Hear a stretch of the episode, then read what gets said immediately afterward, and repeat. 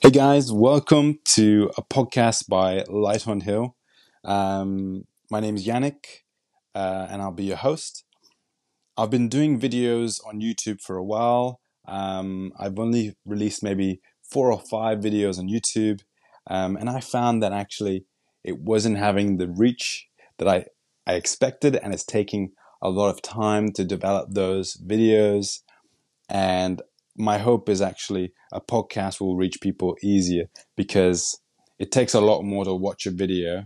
Whereas if you watch a podcast, you can put it on when you're working, you can put it on when you're driving, you can put it on when you're walking. I said walking already. You can put it when you're running. You can put it when you're out and about, when you're shopping. You can put it on when you're just doing daily stuff, when you're at the gym. And so it's a lot easier to access content as a podcast and have it with you while you're doing something else. So I'm really wanting to share some thoughts with you. I hope they're really cool thoughts, and I hope that they inspire you. I hope they help challenge your thinking. I hope they are able to shift some stuff in your world. And I'm a Christian person, and so I base my values on Christian values and on what the Word of God says, what the Bible says. And so I'll mention some stuff about that as well and how that relates. And yeah, so I'm really excited for this first episode of this podcast. So I'm going to introduce by talking about the ruthless elimination of hurry. And this podcast is basically on this title, The Ruthless Elimination of Hurry, because I'm reading this book called The Ruthless Elimination of Hurry by John Mark Comer, and it's really good. Thank you, Tom Yates, for lending this book to me to read. It is awesome. Shout out to him. And yeah, it's been amazing to read this book. I've really been encouraged by it. It really makes you think about your day, makes you think about your attitude towards your life and tasks, and why you do what you do, who are you becoming when you do it. It is really, really encouraging and really inspiring to read it, and really convicting actually. It makes you think, actually, my way of thinking is actually a little bit warped. It actually isn't helpful. I actually have a thinking of, okay, I got to do as much as I can, as quickly as I can, so I can go as far as I can, which actually is not the right mentality. And that's not to say a good work ethic is needed. That's awesome. Work hard. That's okay. But we should not make ourselves busier. So you work hard, but don't put things in place to feel busier, to crowd up your time, to hit more tasks, hit more stuff, in one day, and have an endless checklist that you will never finish. That's not helpful to your health, your spiritual, your emotional well-being, your physical well-being. It's not your mental well-being. It's not good. It's not good for it. And so really what this encourages me to do is eliminate that hurry, eliminate that busyness. And the message is super clear from this book. It basically says that slow is bad, fast is good, right? And let me explain that. Why is slow bad, and why is fast good? Well, our world says this. Our world gives us this connotation that slow is bad and fast is good, because imagine you're in a restaurant and you are waiting for a waiter to serve you, or even they've served you, they've taken your order and your food, but you're waiting for your food to come. You're waiting for your food to arrive to you, but it's taking a bit longer than you expected. It's taking a bit longer than you thought it would, a bit more than half an hour away. You can ask for your refund back if it's more than 30 minutes. But it's taking longer than you expect. So you're not waiting patiently. So then you think, okay, why is this terrible service? I haven't got my food on time. I haven't got my food quickly. It hasn't come here. It's not there. So you're disappointed. You're thinking, okay, that is bad that they were slow, and that if they were faster, they would be good. Then you relate it to, you know, you fast service, and that's awesome. You love good fast service, and when we get things quickly, when we have instant gratification of stuff, when we get instant likes on our Instagram, when we get instant follows, when we get instant comments, when we get instant appreciations on a TikTok, or if you're on that, and all this instant gratification, we want things quickly, we want things fast, otherwise it's no good to us. The message is clear that this book is telling us is that the world is saying slow is bad, fat is good. But what John Mark Comer says in this book, when he's The Ruthless Elimination of Hurry, is that actually slow is good, fast is bad. And really, I'll replace the word fast with hurry. And I'm a Christian, as I said at the beginning, and I believe in God and a kingdom of heaven that wants to be on earth as it is in heaven. And so I believe God wants the best for his children, his people. And so usually what happens is that the kingdom is opposite to what the world is saying. And so this kind of fits in that page where slow is bad and fast is good in the world, or hurry is good.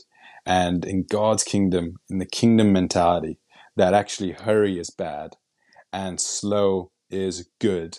And if you think about Jesus, he is this man of God, that he's a son of God and was an awesome man of God that was in the Bible and was in the Gospels, and he showed really how to be slow. He showed really how to have a real peace and a grace and a joy with him that wasn't stolen by the busyness of life, wasn't stolen by finishing and getting all those things done that needed to be done.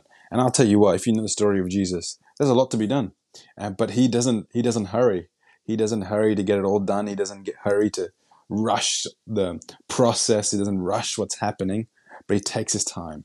He knows that what he's doing and who he is becoming and why he's doing what he's doing is important. And the process is slow, but really important. So he's patient. He's working with people. He's working with his circumstances. And so hurry is the enemy. Hurry is, you could say, the devil. Hurry is the enemy. And the enemy comes to kill, steal, kill, and destroy. And so what does hurry do? It steals our time. It steals the time that we spend with God. It steals the time that we could prioritize our relationship with reading the Word of God, which is the Bible. And when you read your Bible, your relationship with Jesus increases because you're putting the seeds, the Word of God, into you. And the Word of God is Jesus. And so Jesus is the Word of God made flesh. And so when you read the Bible, it is so good for you. It is living water for your soul. It is awesome. When you do that, you feel rejuvenated. I know I feel rejuvenated. I feel awesome after I read my Bible. I feel awesome after I spend some time thinking about how God is so good. And in his presence, he shows me things. He talks to me. He gives me ideas. He gives me creativity. Things start to flow a lot better. I'm not stressed. I'm not busy. I have a peace that's supernatural. I have a joy that's supernatural. I have a love that's supernatural. That doesn't come out of my own strength, but comes from heaven, comes from God. And really, Jesus talks about this thing where his yoke is easy and his burden is light. And I love that thought. I love that thought that his yoke is easy and his burden is light.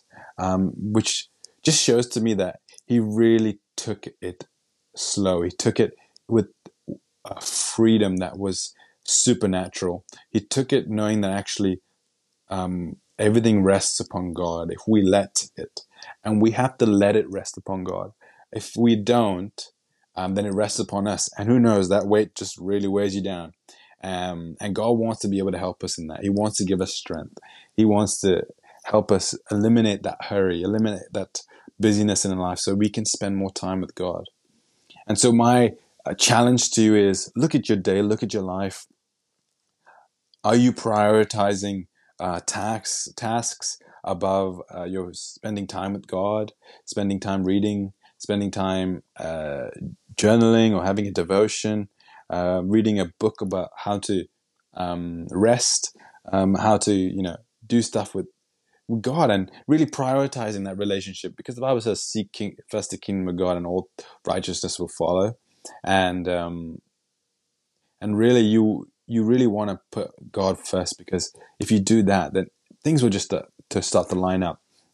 And what I've been finding is when I do that, the rhythms of what I wouldn't know how to do naturally start to happen. God starts to put rhythms in place that actually is supernatural, is something that I wouldn't be able to do myself, but God is arranging, is aligning, is making happen.